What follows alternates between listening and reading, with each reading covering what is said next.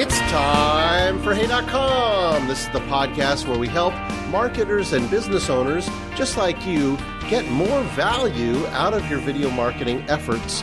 My name is Dane Golden, and today we're going to speak with Steve McWilliams, the inventor of the EyeDirect. Welcome, the Steve. Of the EyeDirect, yes, yes. Welcome. Thank you very much. How is EyeDirect spelled? E Y E D I R E C T. One word, capital One D? word. Correct. Okay. Now, so EyeDirect is a device. I call it a sideways periscope, but what do you call it? I would call it a sideways periscope. That's a good uh, that's a good reference to it. It's much like a teleprompter or an auto cue, but in those instances, you have a monitor that reflects text in front of a screen, and then the subject can read the text. Well, what my device does is it requires no electricity. It's just mirrors, so it makes it more like a periscope. And a subject looks to a reflection of the interviewer, and vice versa. The interviewer can see the subject through the device. So the subject ends up speaking directly into the lens because they're just having eye contact with the interviewer. So let's let's repeat and rephrase for emphasis because I really want the listeners to envision what this looks like. So so they it's a a hood of sorts that goes over the camera. It looks much like a matte box where it mounts directly in front of not the Not everyone here is a pro, so so so help So us with y- the terminology a little bit. You're right. Uh, just directly in front of the glass lens, you've got this uh, box that mounts to the the camera, and it actually covers the camera. So often your subject doesn't even know there's a camera present. What they see, they look into this box and they see a reflection of the person interviewing them. Hmm When why is that important? Why would they want to see a reflection? The, why can't they just look to the side of the camera, as many people do if someone's interviewing them? Well, that is the older style because to get a a non-actor, a real person to be able to look directly into the lens and connect with the audience was often artificial and it uh, often was uncomfortable for the subject to try to do. But the more and more uh, media that you see these days, it is using devices like this that will pull that attention straight into the lens. You also have the confessional cam in many reality shows where the people go in, look directly into the lens. You know they're by themselves and they speak directly uh, into the lens. And so you get a real solid connection with the subject and the audience, the, the viewer of the video.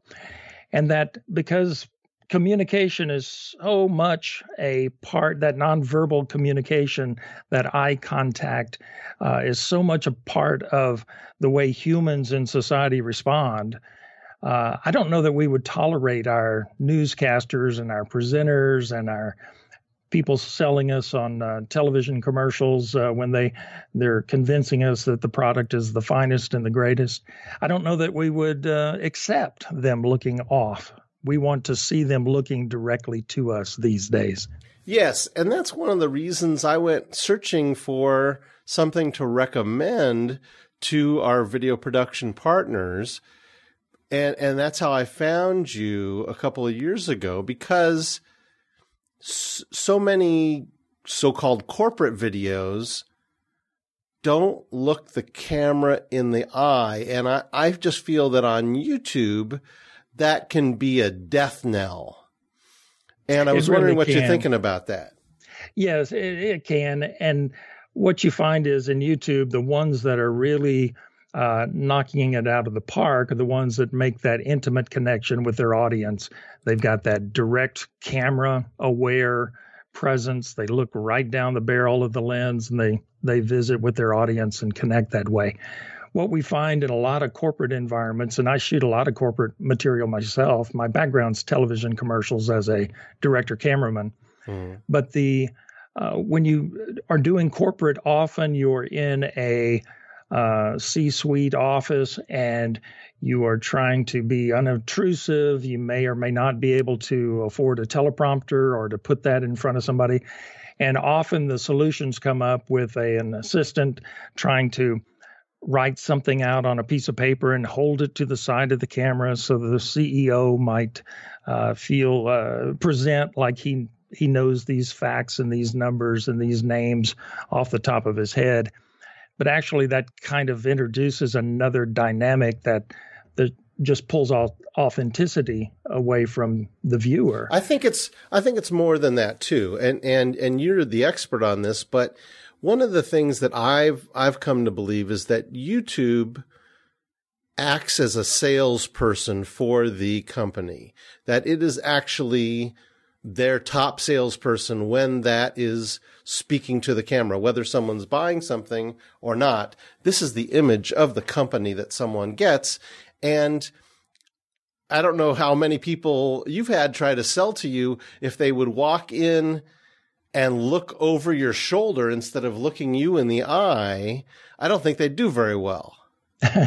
I, well, I, I couldn't agree more. Of course, I'm a big fan of eye contact because I'm involved with this, but I didn't invent eye contact. This is a human dynamic. And you find that when someone never looks up from their uh, electronics, their phone or their iPad, or they they won't even turn to you away from their screen when you might walk to the their open door. Uh, just that disconnect where they don't have full attention to you uh, is uh, picked up, and I, I, think it really does. Um, um, say something about the person who ignores that interaction. You really want to have that that interaction and that time to connect. And um, fortunately, EyeDirect uh, uh, solves some of those uh, uh, challenges. What what was the problem you were trying to solve when you created this? Initially, I had uh, always thought that babies and moms would be great. This would be great because you don't you can't use logic with a 10 month old, but you could reflect mom in front of the device and the baby would look to mom.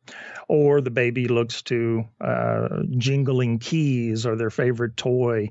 And so you could ca- capture pounds and pounds of footage uh, just by the baby being attentive to mom the first time I actually put it into use, I was shooting a Target back to school commercial with the PBS spokes dog uh, Wishbone, who was uh, had had 40 episodes of uh, the dog with an inner monologue to the audience. a dog actor. You were working with a dog, a dog, actor. Exactly. And so I was wondering what I could do that they hadn't done in 40 episodes. And basically, I asked the dog trainer if it was possible to have the dog speak to their master and then turn into camera for like an aside, something like, you know, oh, well, thanks for getting my dinner, but do I have to go to school tomorrow? You know, just to have some cute little component where the dog looks over his shoulder right into lens. Mm-hmm. And she said, there's no way to do that. I can send him to the lens, but I can't pull him. Uh, I mean, she said, I can't send mm-hmm. him to the lens, but I can pull him from the lens. Mm-hmm. And so I said, Well, could you work with the dog to see if he would work in a reflection? And oh, yeah, sure, they work in reflections, not a problem. I just jingle his little treat cup, and the noise and the sight uh, pulls his attention into where he sees the treat cup, and so, that could be a reflection. So you sort of rigged up something special. I did. Uh, initially, it was a, a, uh, pizza box, was followed by some foam core and uh, some black tape, so it didn't look uh, quite so bad in the production stills. And I didn't want to embarrass myself with a, um, you know, a, a large pepperoni kind of hanging off the front of the of the motion picture camera. So uh, I thought I was best to go ahead and build it out of something that looked a little more pro. So, so um, to help people visualize this a little bit more, I I've described it to people as a as a sideways periscope. If you ever used those, mostly as a kid, but uh, tell me if I'm correct. The the subject looks at the camera, but they don't see the camera eye. What they see through a series of mirrors is they see the person standing behind or to the side of the camera, correct? Exactly. Right, right. And the generally their expressions, the, they hear them because they're not far away. It's as if they're looking at a person. Exactly. And uh, it also allows the seated interviewer to sit where they always have been. They've always usually been seated on the right side of camera or on the left side of camera, and they they kind of get their head close to the camera lens so that the the subject to look closer into the lens. But my device puts a mirror in front of the actual camera lens that reflects a second mirror, which reflects the interviewer. And the the beauty of that, it's just kind of a uh, happy uh, happy accident the way it worked with EyeDirect, but because it has two mirrors, you can now hold up a photograph, a newspaper headline, you or a name down on a index card and hold it up, and the two mirrors make the image a left to right correct image. It's no longer a reflection. Mm-hmm. I call it a referral. So when the baby looks at mom through my device, if mom's hair is parted on the right side, that's what the baby sees. The baby doesn't see a reflection of mom, right. but actually sees this this referral. Eh. And once you use it and sit down with it, it's interesting because uh, I have had agencies say, well, this is a box we're going to use for eye contact, and this is the way it works, and all this. And generally, what happens is by about the third or fourth interview, they just suggest, look at me. And they start a conversation, and it just is as smooth as it is if you're sitting across from a dinner table. It, it needs no special instructions. Once no. it's for the for the speakers, that is.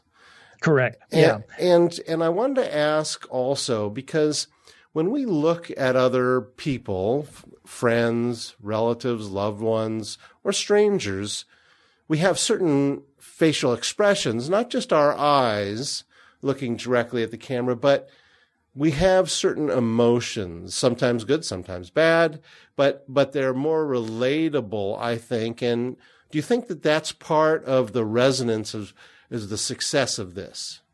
Absolutely. Uh, yeah. When you when you are leaning into a dinner conversation, and you can pick up the nuance of a raised eyebrow or a little tension in the forehead, or uh, perhaps there's a glance off left or right. And all of these things uh, are, I think of them as a semaphore, a a code that comes from the the subject. They're sending you a message, and um, as humans, we're lucky enough to be able to respond to those and and to pick them up very quickly. And I think it's um, it's critical to have uh, that kind of attention when there's uh, um, a, a, a, difficult message, a um, a trauma that's being revealed, a uh, certainly in those environments, yes, but uh, survivors when they tell their stories. You you want to be able to be sensitive to what they're saying and pick up those subtle cues. But right. when somebody is uh, championing their their product, uh, telling you that their people are going to pay attention and that they have a strong work ethic, you also want to look into that face and recognize that those eyes are telling the truth. And and uh, how how big a deal is it? You know, somebody says, "Hey, listen, I just I just sit right by the camera. It's close enough." Do you feel that looking directly versus looking 5 or 10 degrees off camera that big a deal or big deal? Well, if I suggest to people if they're going to include the interviewer's questions or if you ever see the interviewer, then it's it's perfect to have the subject look to the camera right or left and have the the interviewer to respond that way and if if you hear that person on camera there's a reason for them to look off but if you're trying to allow the subject to be the center focal point and you want them to tell the entire story uh, you will n- not hear a narrator you won't hear the questions the the the balance there is to get that eye contact directly into camera. And you can tell if they're looking even an inch, or inch off axis. And the, the, uh, it's all this is all in our lizard brain, right? We have these we understand many more um, emotions of the face than we think we know. We understand a lot more about eye movement than we think we do. It's, it's all really down in our subconscious, most much of it. It is, and uh, the the papers that I've read and I've researched this, and what is that trick, and why is it that people uh, are so interested in getting this direct eye contact? And uh, it goes back to the the other 220 primates that that don't have the whites around their eyes. There's uh, anthropologists that suggest that that white around the eye is what allows humans to have a collaborative society. Wow. One human can look to the other and see where they're looking. Whereas with other primates, if a human will just tilt their head, eyes closed to the ceiling, the primate will look to the ceiling. Hmm. But a human won't be deceived that way so that uh, there's a very rich, uh, uh, like you say, a very uh, primitive component to uh, the necessity of eye contact. Right. And uh, I've just been lucky enough to be part of cobbling together some mirrors and some plastic and a nice metal bracket, and hmm. voila, we can capture it for the camera. And and I and I uh, also am an avid reader of a blog called Body Language Success, which has really thousands of posts on these micro expressions that you don't really think about until he describes them and you're like, oh, well, that's really, of course, that's valid. And, um, and so these are things that we don't notice and sometimes they happen very quickly. But I wanted to ask you, so now someone's hearing about this thing, it goes with the camera, but what about that sort of person that is a prosumer in, in a level. They maybe they've been brought on at a company and they're the official videographer. They may have all sorts of different types of names. You know, they're they're saying, okay, well now i am in charge of interviewing all these people um, at the maybe at the C-suite or wherever in the company, and they're like, yeah, this product sounds nice, but I don't know if I really want to mess around with a whole other thing. How hard how hard is this actually to put into use? Well, some people have said from start to finish it takes about 10 minutes to set up the larger uh, device, mm-hmm. which is built for the Optimos and the mirror cameras and the the large production style cameras. What if they have a DSLR, you know, just something pretty straightforward? It's nice, but maybe it's not as heavy or the tripod isn't as heavy can this be used? Can the EyeDirect be used with just something like that? Right, it it can, and I have two models. One is large for the production style cameras for television commercials and and larger projects, and it's been used all over the world by BBC and NASCAR and NFL films and and uh, uh, others that I can't mention. But it rhymes with the Blord Motor Company. uh, close, yeah, very close. But social media companies uh, have multiple devices in different offices, banks, hospitals. There's even a Cadillac dealership in my hometown that has one, um, as well as rental houses that uh, get them. And uh, we do ship all over the world and often ship multiple units to uh, the UK and uh, got a call today from um, do you have a device in singapore and uh, i sold one to singapore but i couldn't put my finger on it. And uh, but it's very exciting that way. It's a it is a easy device to set up. It can be balanced on almost on uh, the head of a pin as you don't need real heavy tripods as you used to in the old days with teleprompters. It has an adjustable base plate, and uh, I've built it so that the small one accommodates DSLRs and mirrorless cameras with prime lenses or short zooms, and that one will fold up like a laptop, and you can put it over your shoulder and carry it on a plane.